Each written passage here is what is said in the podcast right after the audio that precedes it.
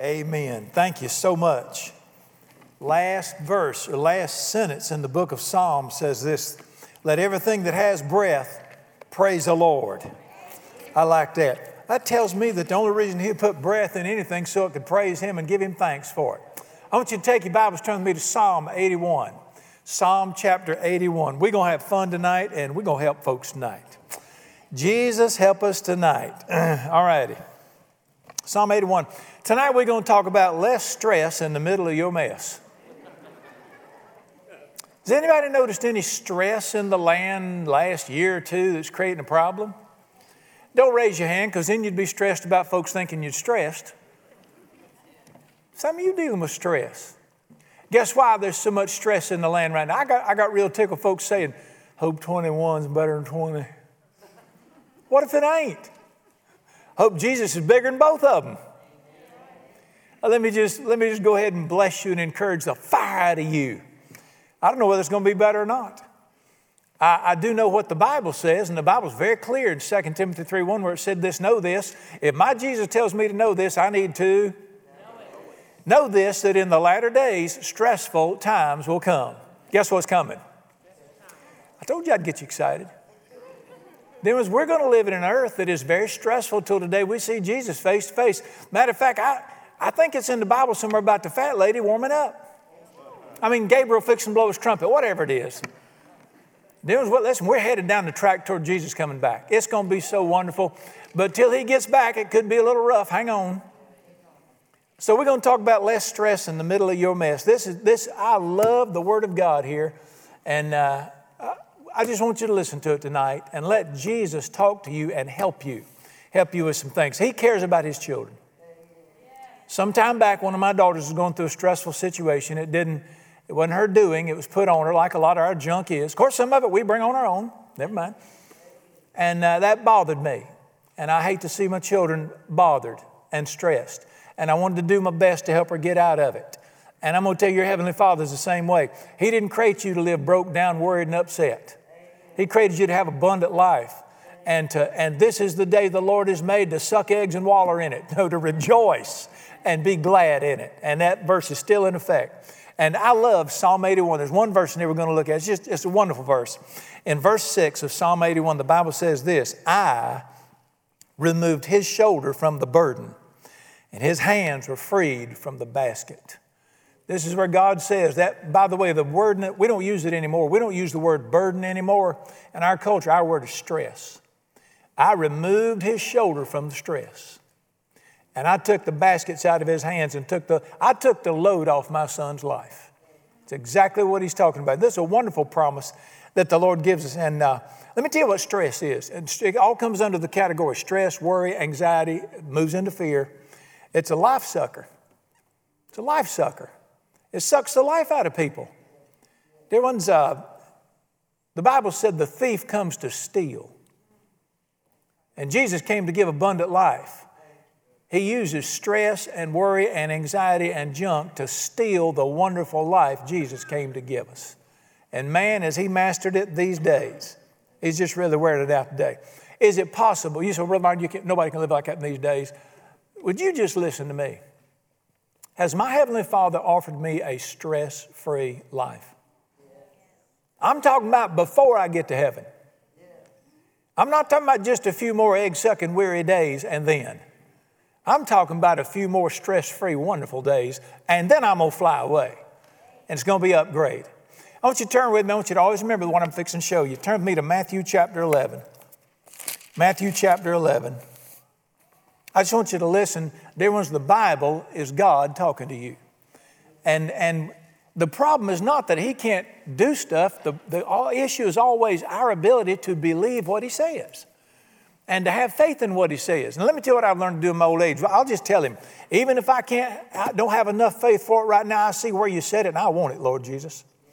Even if something blows us away, we need to say, like the Father in Mark 9, say, I do believe. Now help me where I don't believe. Help my unbelief. And I want to show you one of the greatest promises Jesus made. This is, now, by the way, this is only to believers. So I'm not a believer. Well, get on a train, Doc. Hurry. Fixing to leave the station. This is for believers.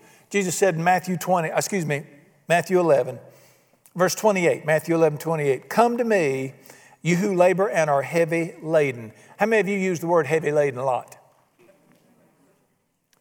It, it's our Greek word would be our word stressed out, burned out, worn out, frazzled out, heavy laden, same thing.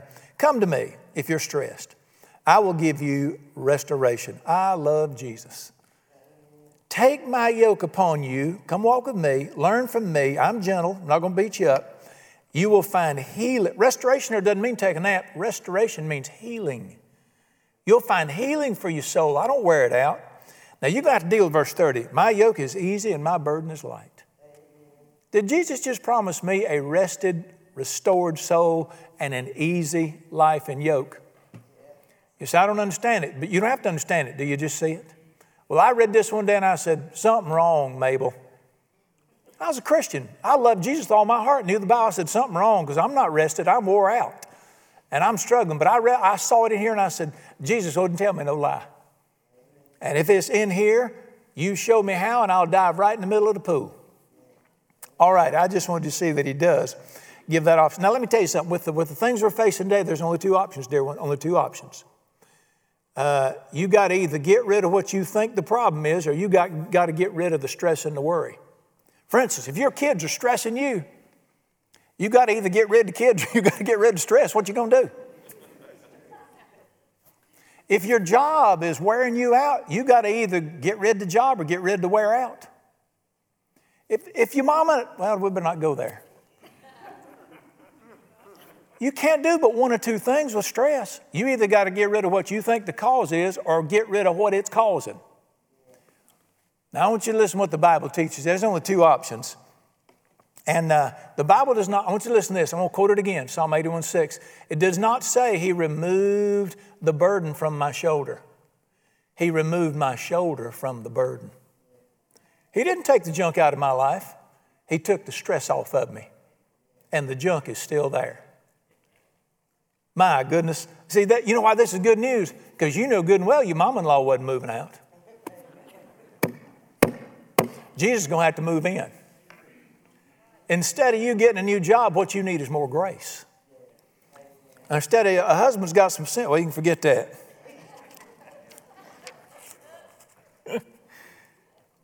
Listen to me carefully. Here's a great revelation. It's not what's happening in your life that's causing stress.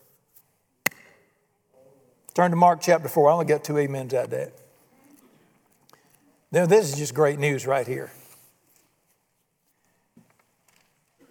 How many of you believe that two people can be in the same exact circumstance? One's not the least bit bothered by it, the other one's tore all to pieces. Which any, any scientist will tell you that's a cumulative experiment, and it'll tell you it can't be the circumstances. That's not what's causing the problem. Uh, what's going on around us is not what's causing the problem. I want you to see this wonderful passage. He puts so much of this in the Bible, he has got to care about his children. Mark chapter 4, verse 35 says this On the same day evening came, Jesus said to his disciples, of the boys, Let's cross over to the other side. They left the multitude. They took him in a boat and other little boats with him, and a great storm arose, and the waves were beating in the boat. Now, listen, this was a literal storm, literal wind, rain, storm. But you know good and well, this is in the Bible to talk to me and you about the things that happen in our lives that create stress and problems. These could be the storms of life financial, relational, religious, whatever. And in this storm, I want you to watch something. He was in the stern asleep dead asleep, snoring. Hebrews says snoring. And uh, they came to him and said, Teacher, do you not care that we are dying? We dying. You got 13 people in the same exact circumstance. 12 of them is spazzing out and dying. Would you say they stressed? When you're screaming about dying, you stressed. And the other one's dead asleep. What's he saying right here? The circumstances ain't got nothing to do with it. There's something inside here. Some, and he's going to clarify this. You say, well, nobody could be at peace in that storm. Read it again. The man is dead asleep. So I was Jesus. Well, who lives inside of you? This is, by the way, this is good news. And, and to clarify what I just said and what his word is saying, verse 39, he arose and rebuked the wind, said to the sea, I've heard preachers say this. He stood, he said, Peace be still. That religious spirit's killing our churches. You don't talk to storms like that. He said, Knock it off. Peace. Seal yourself down. He, the Bible said he rebuked it. That means he talked ugly to it. And you talk about something funny, these guys are down. Now, remember, remember, show them some mercy. Show them some mercy. They don't know him that well yet. They just started running around with him. I mean, they saw him do a few things, and there's something in them, but he hadn't even told them he's the Messiah yet. And they're just running around with this guy, and he's doing some wonderful things, and they're attracted to him at heart level, can't understand it. And all of a sudden, they get in this storm. He wipes the sleep out of his bed, and he says, Shut up. And whoom. And they're thinking, Who have we got involved with here? The matter of fact, they said a little bit later, he talks to the weather and he listens to him. Now they're starting to figure out this is more than your average country preacher coming through town here. Oh, what's the point? What's the point? Look, let's read it again. Verse 39 He rose and rebuked the wind, said to the sea, Peace be still. And there was a great calm. Here's the message. All God would have to do is speak one word, and all the mess in your life would straighten out just like that. All he'd have to do is just do like that right there. Every problem on this planet would be fixed. Matter of fact, you read the book of Revelation, there's going to come a day when he's going to do just that. He's going to say, He's going to pull out his watch and say, Time's up. And Bill Gaither wrote a great song about it. The marketplace is empty, no more traffic in the street. All the builders' tools are silent. No more time to harvest. I mean, he's going to bring this thing to a halt one day. Well, if God is so big and he's so good, how come he don't make my husband act like he's got some sense? Maybe his goal is not to fix everything around me just like I like it. I got one amen out of that. Come on, y'all. That's the, the whole Bible teaches that. Maybe his goal is not to make politics like I want him to be. I wish he had a goal in some of that stuff. Don't you see right here? He could speak and straighten your mess out. All he'd have to do is just go boo. But look at this. he said to them, Why are you so fearful, stressed, upset? Why are you in this mess? How is it that you have no faith? Thank you, Jesus. Thank you, Jesus. Thank you, Jesus. You know what he just told me?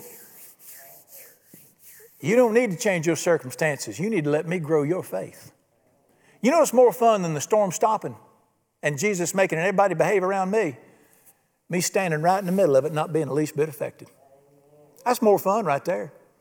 And guess where he's wanting to take us to?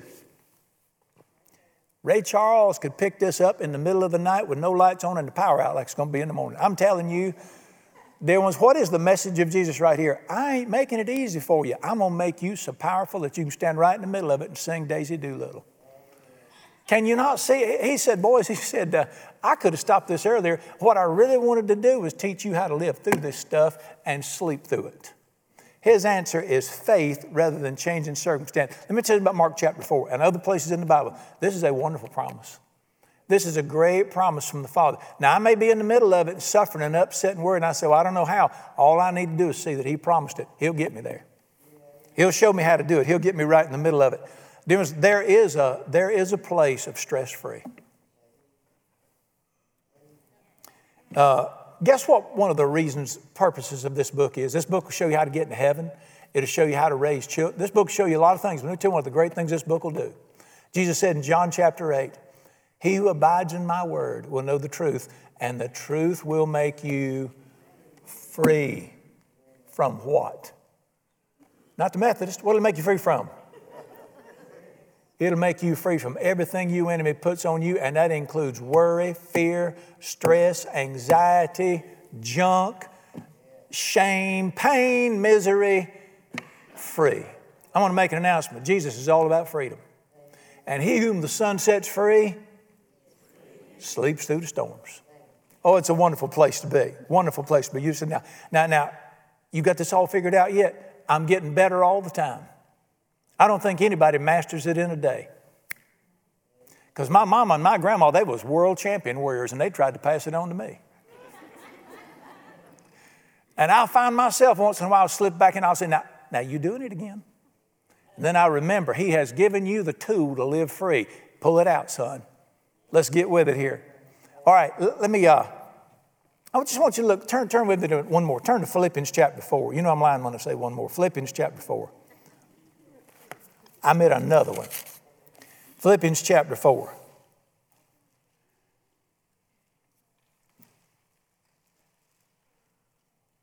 Now, here's another promise. This is a wonderful promise that you and I can just lay hold of. While we're looking, I just want to pause and just let's just take a moment. Let's just memory and, and imagination, they work both two different ways. Imagination is one of the greatest things God ever created. Every great thing on this earth came out of the human imagination through the grace of God. And He gave us imagination to look and see things out in the future. Now, Satan has perverted imagination and human flesh has, but God gave us imagination. Uh, I want you to take for just a moment, let's use your imagination for your life personally. I want you to imagine for just a minute if you never had another carry word, word, worry the rest of your life, what would it be like? The answer is good. I mean, just imagine. Just imagine you had no responsibilities weighing on you. Now, you can have responsibilities that I'm not weigh on you. You had no burdens, you had no concerns, you had no worries, you had no cares. Wouldn't that not be a good life? Any way you cut it. So that's better than a new truck. Any way you cut it to be set free is a wonderful life. Philippians chapter 4 is a wonderful passage. Verse 4, I'm going to throw in verse 4. Rejoice in the Lord when the sun is shining and everything's going hunky dory. There's a reason always is in there. Verse 6 be worried for nothing. Now, He is a cruel God if He commands me to do that, but don't show me how to do it and help me get there. When I read those words years ago, be worried for nothing, I just said, don't make sense where I live. I don't see how it can happen. But you don't lie, and I bet you a dollar you're going to get me there. And I lost the bet. He got me there. Dear ones, my father's just told me right there there's a place where you can worry for nothing. There's a place where the, do you understand? I'm not going to get, bore you with the statistics of what anxiety and stress are doing in our nation. Billions of dollars just in medication, stress related, so people can sleep and function. I'm telling you, Satan is breaking this nation's back with anxiety, worry, stress, and pressure. It is not from heaven. One of the great things Jesus said in His Word, He said, Let not your heart be weighted down when you see crazy times come. He doesn't want you heavy hearted. What's the opposite of heart weighted down or heavy hearted? Light hearted. My yoke is easy, my burden is light. How can you celebrate all the time if you're toting a train on top of you? This is one of the great gifts of God that came through the cross. And the Philippians 4 is one of those great problems. Let's read a little more. Philippians 4 6. Be anxious for nothing, worried for nothing, but in everything by prayer and supplication with thanksgiving, give it to Him, verse 7, and the peace of God, which makes no sense whatsoever, will be on you. God, verse 7 was happening in my life where I'm in, that, I'm in that same storm with everybody else in that boat and I'm just sleeping through the whole thing. You know what that's called? That's the peace. You know what it's called? You know what it says? It passes understanding. Nobody can understand how come you're not bothered. You can't understand how come you're not bothered. I mean, that, this is better than when you get today. We're in stress. Dear you either go and turn to Jesus or Jack. Now, Jack can take the stress away. Act spiritual. You know what I'm talking about. Talking about Jack Daniels, not Jesus Christ, Jack Daniels. You can turn to Jack, he'll take the stress away, but there's side effects, there's side effects. Got to go home sometime. You ever wondered in the Bible, why don't you forget Jack, go with Jesus? Jesus trumps Jack every time. Uh, you ever wonder why the Bible said choose Jesus over Jack? You know it did say that, don't you? I'm just going to quote it to you. Don't bother looking. Ephesians 5. Look it up if you don't believe me. Ephesians 5 says this Don't be drunk with wine. You don't need it. Be filled with the Holy Spirit. What do he say right there? Don't choose Jack, choose Jesus. Why would he compare Jesus to Jack right there? Did he not just compare the Holy Spirit to wine right there? Tell me what wine does for you. Oh, there should be several people speak up right now. what does alcohol do for a person? I was a bartender when I was young. Back years ago, when you could bartend even before you was old enough to drink, I was a bartender in Charlotte. And I'd see the, it was sort of uppity deal. These businessmen come in, got their top coats on. They looked like the weight of the world was on them, and it was. And they'd come in there, suits, top coats on. They'd sit down at the bar and, you know, they'd order their thing. They'd sit there and drinking. And a miracle happened. After about three Jack and Cokes or whatever, all of a sudden they were sitting up straight. They were smiling. They were laughing. And after about eight, they were singing Margaritaville. Jack worked a miracle for them poor boys. You know what he did? You know what he did? He took the burden away. He did. You see, you should be promoting that. Oh, they had to help, had to pay hell when they got home. Don't worry about that. But, but you know what the deal is? It didn't last. It was expensive. Next day, he had to start all over again. Why does the Bible compare the Holy Spirit to wine? Has the same effect. What does wine do? Takes you, lifts the burden away, brings you joy. You quit, you forget to worry. You ain't got no problems. What's the Holy Spirit supposed to do? Lifts the burden, brings you joy, takes your problems away from you. That's why he said, You don't need this, you need this. Listen, Jesus ain't fussing, he's saying, I got something better. Don't you remember that Jesus makes better wine than anybody else? Y'all remember that? John chapter, that's not, if you're Baptist, not in your Bible. John chapter 2, they ran out of wine. Jesus made wine, and what did the guy say? This is the best guy. We ain't never seen nothing this good. Jesus makes superior wine. 900 bottles he made in that one setting. You're supposed to have a license for that. what, what's the point here? Verse 7 of Philippians 4 there is a peace that just passes understanding. And it'll be on your heart and on your mind in Jesus, and it'll just guard you. And you can just enjoy your life and have the best time. And you don't have to wait till the mess is over before you can relax. Just enjoy yourself. Just this is a wonderful, wonderful passage here. Let me tell you something. Philippians chapter 4 is one of the greatest promises your father ever gave you. It'll get you there. The difference, we're going to heaven. Everybody that believes is going to go to heaven one day. They ain't no sense crawling through hell till you get there. How about heaven on the way to heaven? Now, it's not going to be as good here as it is there, but it ought to be better than it is. Can I get a witness if this word's true? All righty, let, us do this. Let me take a minute and uh, let me give you a Bible pathway to living free when it comes to stress. I want to I want to give you some things from Scripture. And uh, as my doctor said to me, son, that medicine ain't worth nothing if you don't eat it. I'm may you know that knowing the truth and eating it's two different things. So I want you to do something. I'm going to give you some things to practice. Number one, if you're going to find real freedom in this area, you got to believe Jesus tells the truth. You said, Brother Brian, you shouldn't have said that. Oh, really? Then as that man told me, My peace I give unto you. Not as the world gives do I give unto you. Let not your heart be troubled, neither let it be afraid. In the world you will have trouble. Cheer up, boy. I have whooped, I have overcome the world. That man tells the truth. When he told me I was going to have trouble in the world, he told the truth there, didn't he? What did he say? My peace I give you. Not like this world. What's the world's peace?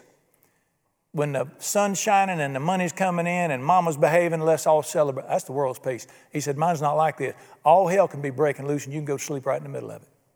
That's my peace. He said he gave it to me. He tells the truth. You see it in his word. Now listen to me, listen to me. He lived it.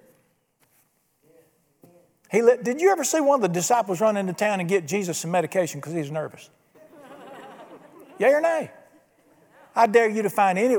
He, did, he made people nervous, especially preachers when he showed up. You don't ever see Jesus upset one time, do you? Angry, yes. Not nervous, not upset, not.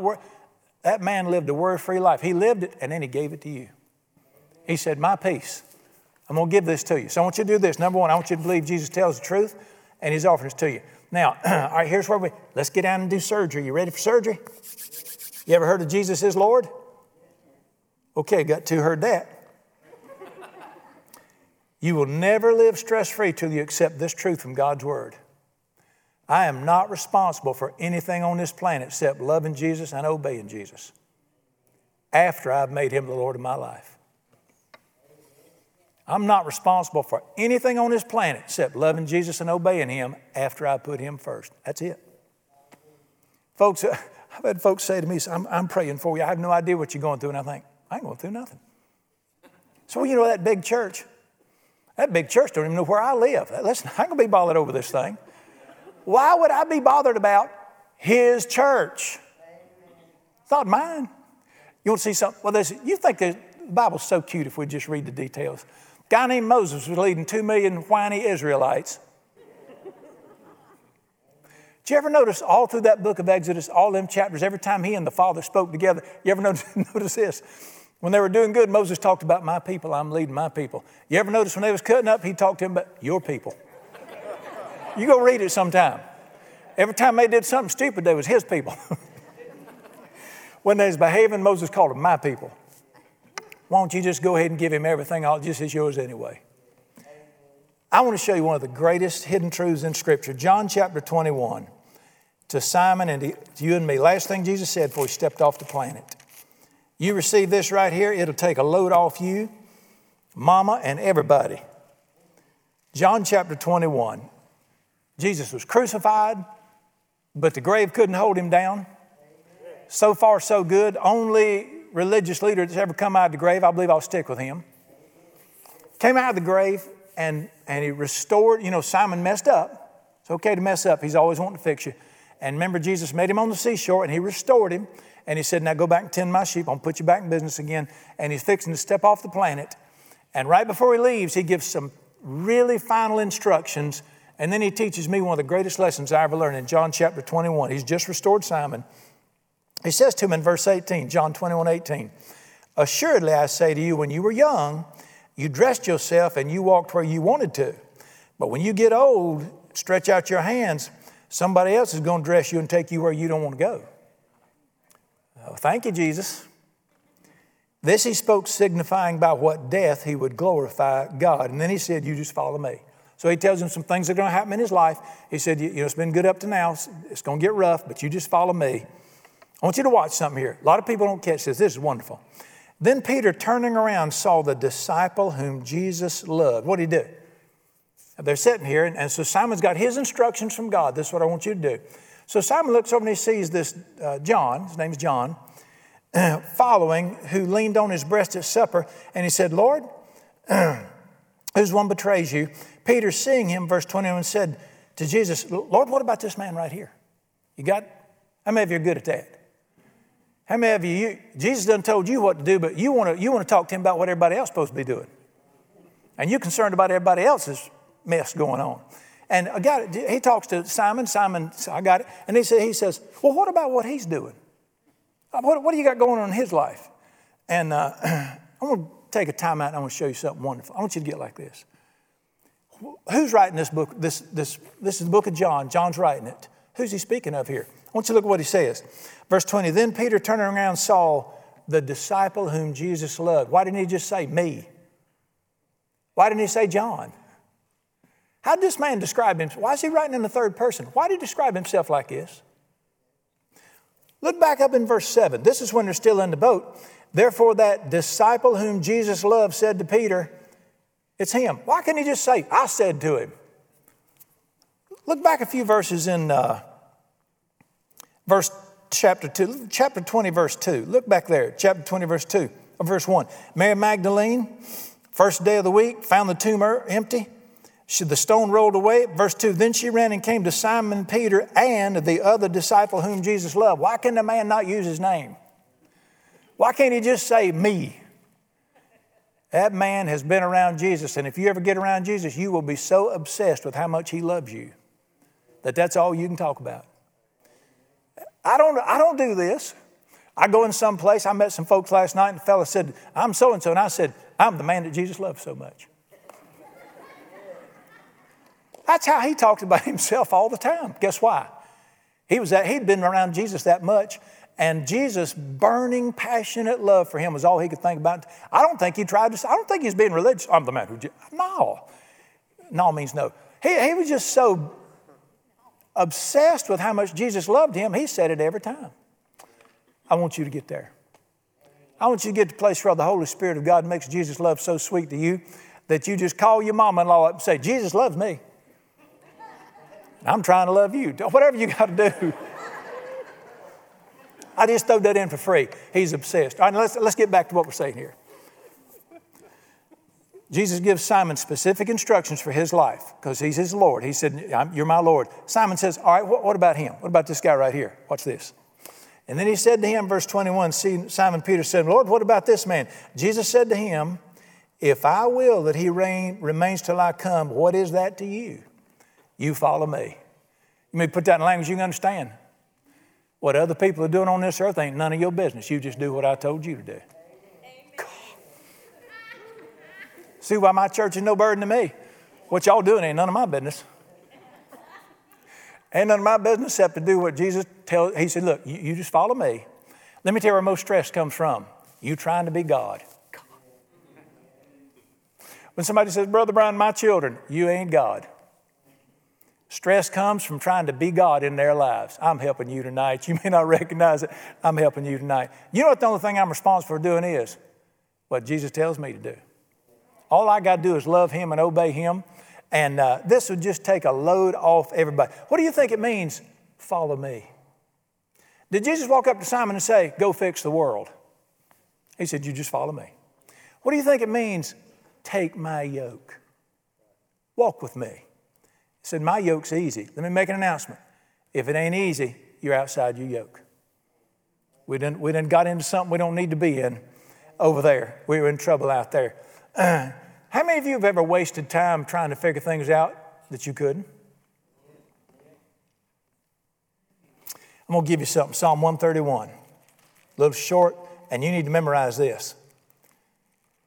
Now, let me warn you if you get free and you become like Jesus and you quit worrying about stuff you ain't supposed to worry about, religious people are going to get mad at you because they think it's spiritual to worry. It ain't. If Jesus says it's not, it's not. You know, the hardest thing, it, it, takes about a day and a half when somebody gets saved to get them out of drug addiction, cocaine, and mess. It takes 30 years to knock the religious boogers off of them. Can I get a witness? All right, this is written by King David. How many think King David was a smart man? Greatest, greatest king that ever ruled. He was a smart man. Watch what he said in Psalm 131. My heart is not haughty or proud, and my eyes are not cocky. I do not concern myself with matters too great for me, nor with things too profound for me. Can you say that? I'm not going to sit here and worry about stuff I can't figure out. If it's over my head, I ain't going to think about it. Uh, so what you going to do? That's coming. Just sit tight. I have calmed and quieted my soul like a weaned child with his mama. My soul is like a weaned child resting on God's breast. Oh, Israel, just trust God and quit worrying about it. I told you, I think I've told you this before. Our babies were little. I'd come in at night, mom would be in a rocking chair. They'd be dead asleep, got their head on her chest, got the little beak open, slobber running down. And I thought to myself, I bet they're worried about how we're going to make the house payment this month. Did you know why they weren't worried about how we're going to make the house payment this month? They didn't even know they had one. Guess what? That was all their daddy's responsibility to pay for them a place to live, provide for them. I can remember my youngins, two, three, four, even five years old, running around. It never crossed their minds who's going to pay for this American Eagle stuff I'm wearing? Poor old daddy in Walmart, but mama takes us to American Eagle. Never crossed their minds. Guess why? Daddy. What does that say right there? The greatest leader, king that ever lived as a king, in the middle of his kingdom said this That's over my head. I'm going to give it to God and go to sleep. And then he advised, what does he advise me and you to do? Trust in the Lord forevermore. Let him have the thing. This is a wonderful, oh, this is one of the most liberating things in all the world. All right, I'm fixing to throw out a litmus here. You ready? I hope you are. Here we go. You ever heard of stress? Anxiety and worry.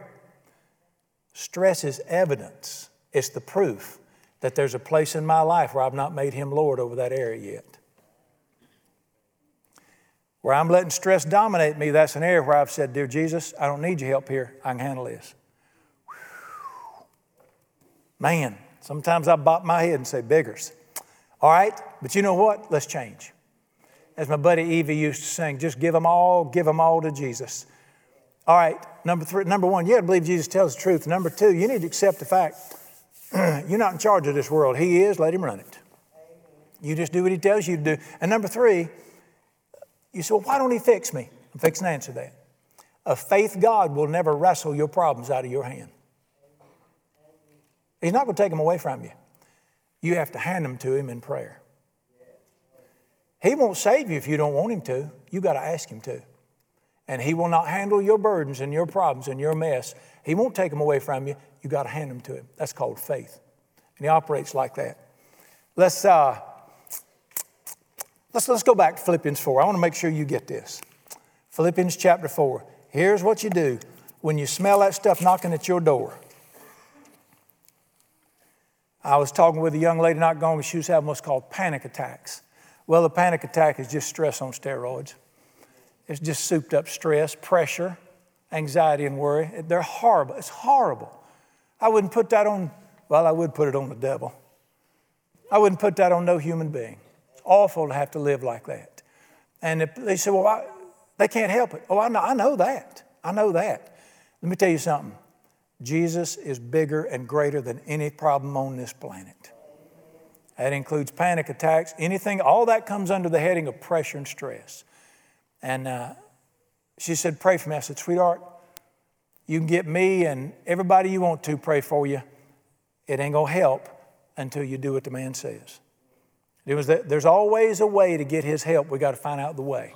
And sometimes the way is not for me to pray for you. Here it is in Philippians chapter 4 when he said this. Verse 6 Be anxious, worried, upset, bothered about nothing, but in everything. Tell me how big the word everything is. Is this talking about your job, family relationships, physical health? Everything. He is the, he's the God of everything. My child was five, six, seven years old, and I saw him sitting and crying and I came up and said, Sweetheart, what's wrong? And they'd say, Well, you don't care about this part of my life. What kind of daddy would I be? He cares about everything. That's why I said everything. In everything. By prayer and supplication, if you leave this out, it won't work. With thanksgiving, let your requests be made known to God. I don't mean to hurt your feelings, I'm trying to help you. Anytime I sense stress, you know, and I, I have a lot of could be stressful situations. My line of work tends itself toward stress.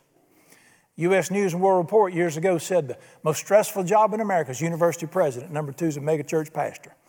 Might try that university thing for a while myself. I'd look good in a dress. But the deal is, when I say, if I sense that stuff creeping up on me, we all do. Right then, you don't go, oh no. You say, wait a minute, wait a minute. I go, go, go, go to the bathroom. Go to the bathroom and I say, now, dear Lord Jesus, this stuff's creeping up on me again, and I got, I got this situation, and it could be a problem and I, I can start to smell it coming. And so I just want to, now listen to me, listen to me. Wrong way to pray. Oh God, oh God, oh my goodness. Where's the Thanksgiving? No, no, no, no, no. Don't tell him how awful it is. He's here. Yeah, you, you, you got to hand it to him. Father, I want to pray. I, I sense it. I can't handle this. This is over my head. We both agree I'm not that smart. And in the name of Jesus, right now, I take this thing with my job, whatever, I hand it to you. A lot of times I'll just take my hand and just do like that right there. And I want to thank you and praise you and bless you that it's yours now and I don't have a problem. I don't care whether I feel it or not. You don't have to feel faith to live it. There it is. All right, let me show you the picture here. How many of you remember tag team championship wrestling? A lot of you still watch that mess. Championship wrestling. It's gotten just demonic now. It was funny years ago. Championship wrestling, I loved it years ago because you had the Bolo brothers and the, you know, the, all them boys was together. Well, here's what the deal was. You had two guys on this corner and two guys on this corner, and to ch- you could change at any time. You could, your partner could come in at any time. But what did you have to do to change partners? That's why it's called tag team. You had, to, you had to tag it, he'd stick his hand out. You had to tag it for he'd get in there and take over for you. Well, Johnny Weaver, he'd be in there and somebody just beating a pudding out of him. I mean, wearing his head out to Mass Bolo, hammering him between the ears, just tearing him up. And he's just all right. He's, he's trying to reach his partner over, uh, George over doing like that. And he, he just trying to, reach, couldn't get to him and his partner drag him back. And, but you know what? You cannot come in that ring help him till he tags you. Because you play by the rules and that stuff. Uh huh. And but once in a while, a basketball would look the other way, and Johnny Giverman, he'd tag him. George would fly over that ring and he'd hammer that sucker's head. He'd wear him out. But you have to tag him first. That came straight out of the Bible. Came straight out of Philippians 4. He wants to help you. But if you're going to stay in there and wrestle and get whooped yourself, there ain't nothing you can do till you tag him. In prayer and supplication with thanksgiving, tag the great I am and let him wear that sucker's head out. Turn it, listen, you got to do it. You got to pray that prayer and turn it loose. I let, uh, Philippians 4 is great. I'm going to give you one more verse. I want you, you got to memorize this and turn me to 1 Peter chapter 5.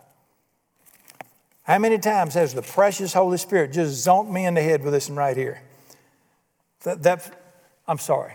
He's brought this to my memory. 1 Peter chapter 5.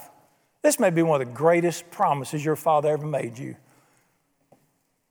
Dear ones, you can't trust Philippians 4 to do what he said he'd do. You can't trust John 3.16 to get you into heaven. He'll do everything he said in this book.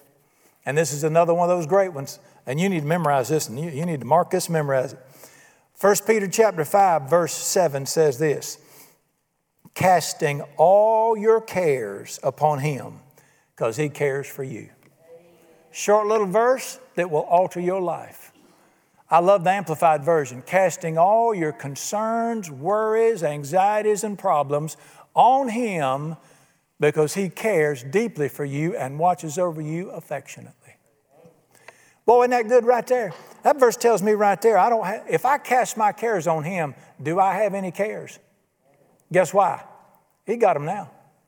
And why many I can cast all my cares on him? The Bible teaches because he cares for me. Now, listen to me.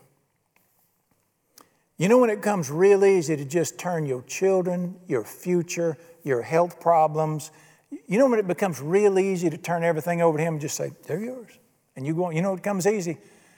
When you let him have, give you a revelation of how much he cares for you. The deeper your revelation of his love for you, the easier it is for you to say, I'm going to bed. It's yours. Eh, you, you can't, I'm not going to put my child in the car with somebody I don't know. But I put my child in the car with my earthly father any day. My earthly father laid down his own life to take care of my children. Is you've got to know the love of God before you can trust Him with your life. Matter of fact, let's look at the test for that. I'll, I will show you one more. Look at, turn a little bit to the right. 1 John chapter 5, a few pages to the right. But I think I'm convinced now that I'm old and been doing this for years. The greatest need of your life is to know how much and how deeply God loves you. And I mean, get a heart revelation by the Holy Spirit of it. Matter of fact, my blood brother Paul prayed in Ephesians chapter 4. My prayer for you is that you would understand the depth and width and height and length of the love of God. I want, listen, people that know me well would trust me with their lives because they know I care about them. And you can't, that don't come overnight. You got to work at it some. But watch this in 1 John chapter 5. The Bible says in 1 John 5 about verse uh, 16 we have known and believed the love that God has for us. Now, listen to me, there's not a person in this room that hadn't heard that God loves them. Even a sinner will tell you that. But there's a big difference in knowing how deeply, by experience, He loves you and Him putting this down in your heart. He has for us. God is love. Love, verse 17, love has been perfected among us in this, that we may have boldness in the day of judgment. Verse 18, there is no fear in love. Perfect love, not just his love, but perfect love, perfected love, casts out fear because fear has torment. Isn't that a good word?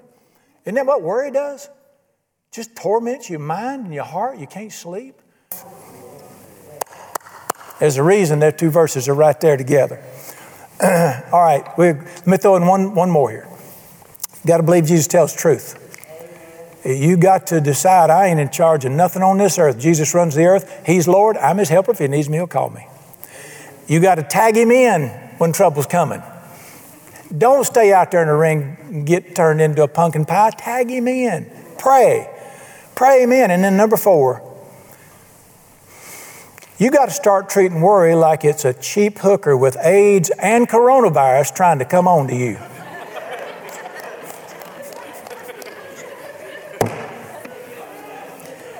If a cheap hooker that you knew had AIDS and coronavirus sidled up to you and said, Would you like to spend some quality time together? How would you respond to that? Even if you ain't holy enough to stay away from the hook, and surely you'd run from the aid. Talk to me. You say, if a two bit hooker come up to me like that, I'd run like my britches was on tire fire five miles from a water hole. Start treating worry the same way. Don't coddle that sucker, it'll kill you. A lot of times I'll just be walking through the room, something going, I'll just stop, I'll just stop and say, That looks like worry to me. What the hell are you doing in here? Why do you think the Bible says resist the devil? I've never resisted the devil one time in my life because I've never seen him. Guess what we resist? His stuff, which is the fear. Son, I'm telling you, fear is hell's currency. It's what ruins our lives. And you got to, you can push back. You can just tell worry to hit the road, Jack. Oh my goodness. Okay. Let me let me quit by I got time to say something else. Let me quit here. We have yet to understand that Jesus meant it when he said, I've come that you might have abundant life. The, this thing about we'll just suffer till we get to heaven, we will have trouble until we get to heaven, but you ain't supposed to be beat up and sucking eggs. You're supposed to delight yourself in the Lord and have an abundant life. And uh, all right, let me ask you a question. How many of you believe Jesus tells the truth? Oh, we've done that. How many of you believe that I'm supposed to have abundant life right now? We don't need to look it up, do we? I don't, if you don't believe me, we'll look it up. Right, here's my question What is abundant life? How you define it? You said, Man, if I had a job paid half a million a year, that'd be abundant life. You're, you lost as a ball in high weeds. What good's all that money if you're stressed out, worried, and can't find a friend? See, if I had that great big house, you'd be PO'd because you got to vacuum it all the time after you got it. PO stands for put out. We don't even know what makes for an abundant life. It's not the stuff, it's not the trophies, it's not the money. You know what an abundant life is? Jesus said this the kingdom of God, it's not food and drink, it's righteousness, peace, and joy in the Holy Spirit. You got that right there, you got the best life going on this planet. I don't care if you live in a pup tent, pump a bicycle everywhere you go, and eat pork and beans every meal. If you got the peace and the joy and the life of Jesus, you got a great life going. But I don't care if you live in a mansion and eat prime rib. If you got to be medicated to crawl out of the sack, something's wrong with this picture, Doc. You don't need Jack, you need Jesus. I'm not fussing at folks who use Jack. Blessed dear hearts, if I live what they live with, I'd drink him too.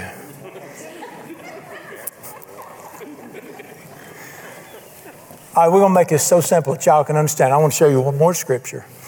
What if you could sit down? Of you know where wisdom comes from? Comes, comes from two places the Lord and gray hair. Sorry, young folks. I don't care if you're a wizard. My king said, go find the gray hair and ask him what to do. But wisdom comes from the Lord. He opens his mouth and gives wisdom. What if you could sit down, and God said he was, what if you could sit down with the wisest man that ever lived? When he was an old man and he's looking back across his life telling you everything he learned. Would that be valuable or what? It's called Ecclesiastes. Ecclesiastes is the book where the world's wisest man, and God said he was, it's where the world's wisest man at the end of his life sat down and reflected on his life and everything he learned. And dare say there's never been a man learn more than he has. And he wrote these wonderful reflections on what life is all about in a book called Ecclesiastes. Ah, it is a masterpiece. Can I just take you and show you what he says is great life? And by the way, he said, I did it all. I built mansions, I hired singers. I created the instruments that they played. I built, I had vineyards. I, he said, I didn't withhold anything from myself. And he died an old fool. But he did write Ecclesiastes that says, You don't know what a great life is? Here's what it is. Look with me for, uh, right before we leave in the book of Ecclesiastes. You got Psalm, Proverbs, and then Ecclesiastes. I, I enjoy this book so much. Sometimes I'll read Ecclesiastes I'll set it down, get up, and just run around in circles and set back down, pick it up again. There's such truth in this book. Was, if you could talk to the wisest man that ever lived when he's old, you know you'd learn some things. And here are the great simple truths of life. Let me show you what he says about a, an abundant, wonderful life. All right, let's just look at a few verses through here. It's just a small book. Second Ecclesiastes 2:24 says this. Now listen to me before we read it.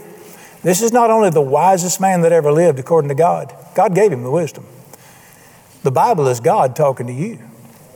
So let's hear it from both folks. Uh, chapter 2, verse 24. Nothing, guess what the word nothing means? Nothing is better for a man than he should eat and drink, and that his soul should enjoy good in his labor. This also I saw was good from the hand of God. You tell me what's the best thing I can do, and God gave it to me. Eat and drink and enjoy my life, enjoy my labor. It goes on to say this Who can eat and drink or have fun or enjoyment more than I? God gives wisdom and knowledge and what? Joy to a man who's good in his sight. Look with me in chapter 3, verse 10. This is cute. I've seen the God given task which the sons of men are to be occupied. He's made everything beautiful in its time. He put eternity in our hearts. Verse 12. I know, this is this, that old man. Nothing is better for them than to rejoice, do good in their lives. Every man should eat and drink and enjoy the good of his labor. It is the gift of God. What's the greatest life you can have? Get up, eat your breakfast, enjoy your life, and enjoy what God gave you. There's nothing better. This is the guy who had it all. He said, You know what the best part of life is? Is to enjoy what God gives you. How many of you hear the simple life in here somewhere? Eat, drink, enjoy your life. A great uh, prophet wrote a hymn years ago, Ricky Skaggs. Simple life is a life for me, a steak and a knife and a glass of tea, and the Lord up above who knows I'm trying to live a simple life in a crazy time. Look, look, look, let me show you one more. You know what one more means, don't you? Let me show you one more here. Look in uh, chapter 5, verse 18. See if you see a theme here. Here's what I've seen. Here's what the wisest man that ever lived saw. It is good and fitting for one to eat and drink. Man drinks a lot, doesn't he? And enjoy the good of all his labor in which toils under the sun all the days of his life, which God gives him. It is his heritage. What's my destiny and heritage? To enjoy my life and eat my dinner and enjoy it. Verse 19, as to every man to whom God has given riches and wealth, and given him power to eat it and receive his heritage and rejoice in his labor. This is the gift of God. What a tremendous gift. One, one more. 815. Read chapter 8, verse 15 with me. So I commended enjoyment because a man has nothing better under the sun than to eat and drink and be merry. This will remain with him in his labor all the days of his life, which God gives him under the sun. Show enough. One more. Nine, chapter 9, verse 7. Look at this. Go eat your bread with what? Joy. Drink your wine with a merry heart. God's already accepted you because of the cross. Let your garments be white. Let your head lack no oil. Put that perfume on there. Verse 9 Live joyfully with the wife whom you love all the days of your short life, which He's given you under the sun, all the days of your short life. That is your portion in life and the labor which you perform under the sun. Whatever your hand finds do, do it big time. That's the world's smartest man that ever lived. And as an old man, he condensed all of life. What did he say? He said, God has blessed you. Now go enjoy it. Enjoy your job. Enjoy the wife he gave you. Enjoy the people he put in your life. Enjoy them chicken sandwiches. Enjoy that cheap wine you buy down there at the grocery store on a credit card. Enjoy your life, son. This is the world's wisest man. You say, I never heard such in my life. Did we read that out of the Bible or I get it out of the Reader's Digest? What does he keep saying there? This is the gift of God to you. This is your heritage. This is what God wants for you. Enjoy your life, dude. What's the problem today in 2021? There's a thief sucking all the joy out of life through anxiety, stress, worry. I'm going to tell you what I think happened. I think Satan saw it. I think Satan knows the Bible. And I think Satan hates God's people. And I think he wanted to steal what God gave us. And he wanted to rip us up. So you know what he did? Rip us off. You know what he did? He went into his foundry. I don't even know Satan has a foundry. It's in Isaiah chapter 54. Talks about him blowing the coals in the fire in his foundry to bring forth an instrument for his work. And he went in his little foundry, and that horny headed thing, he heated that thing up and he began to hammer at his little forge there. And some little demon said, Why, that bastard? He's over hammering. He said, I can't stand to see them people enjoying the life God died to give them. I'm going to make me something, going to steal it from them. And he's just hammering and hammering and hammering. And finally, he gets done, he holds it up. He says, Look here, boys. Oh, master. He said, Look here, boys. Guess what he pulled out that fire? Not cocaine. That'll do it. Worry, anxiety, stress. He said, This will rob everything God died to give them from them. Here, boys, go out there and pass it out freely. And lo and behold, let me finish that chapter. It talks about his forgery of instrument in there. he brings forth an instrument for his work. Then he said, What's the last verse? No weapon formed against you will prosper. Guess what the weapons are? Stress, worry, fear, anxiety, all that junk. you need to say this to him Not today, evil one. Jesus died to set me free, and I'm going to live free, and I'm going to live joyfully with the wife of my youth. I don't care how old we get. She's upset because having that hair is turning gray. I'm thinking about writing her a song. Honey, I don't care. I ain't in love with your hair. And if it all falls out, I'll love you anyway. How about that? That'd make a good hymn. I'm going to live joyfully with the wife of my youth. I'm going to eat my turkey sausage because I'm old turkey sausage and eggs.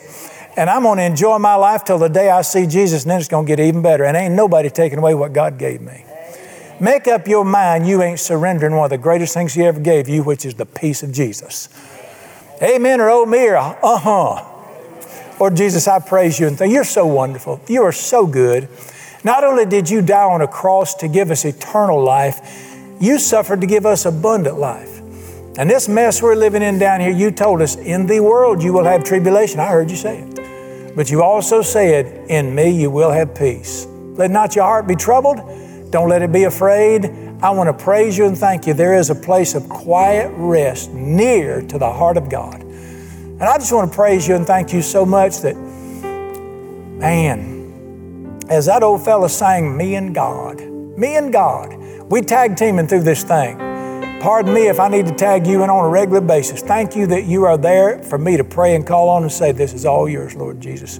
I give you the praise and glory and honor because of your goodness. In the precious name of Jesus, I pray. Amen. Amen.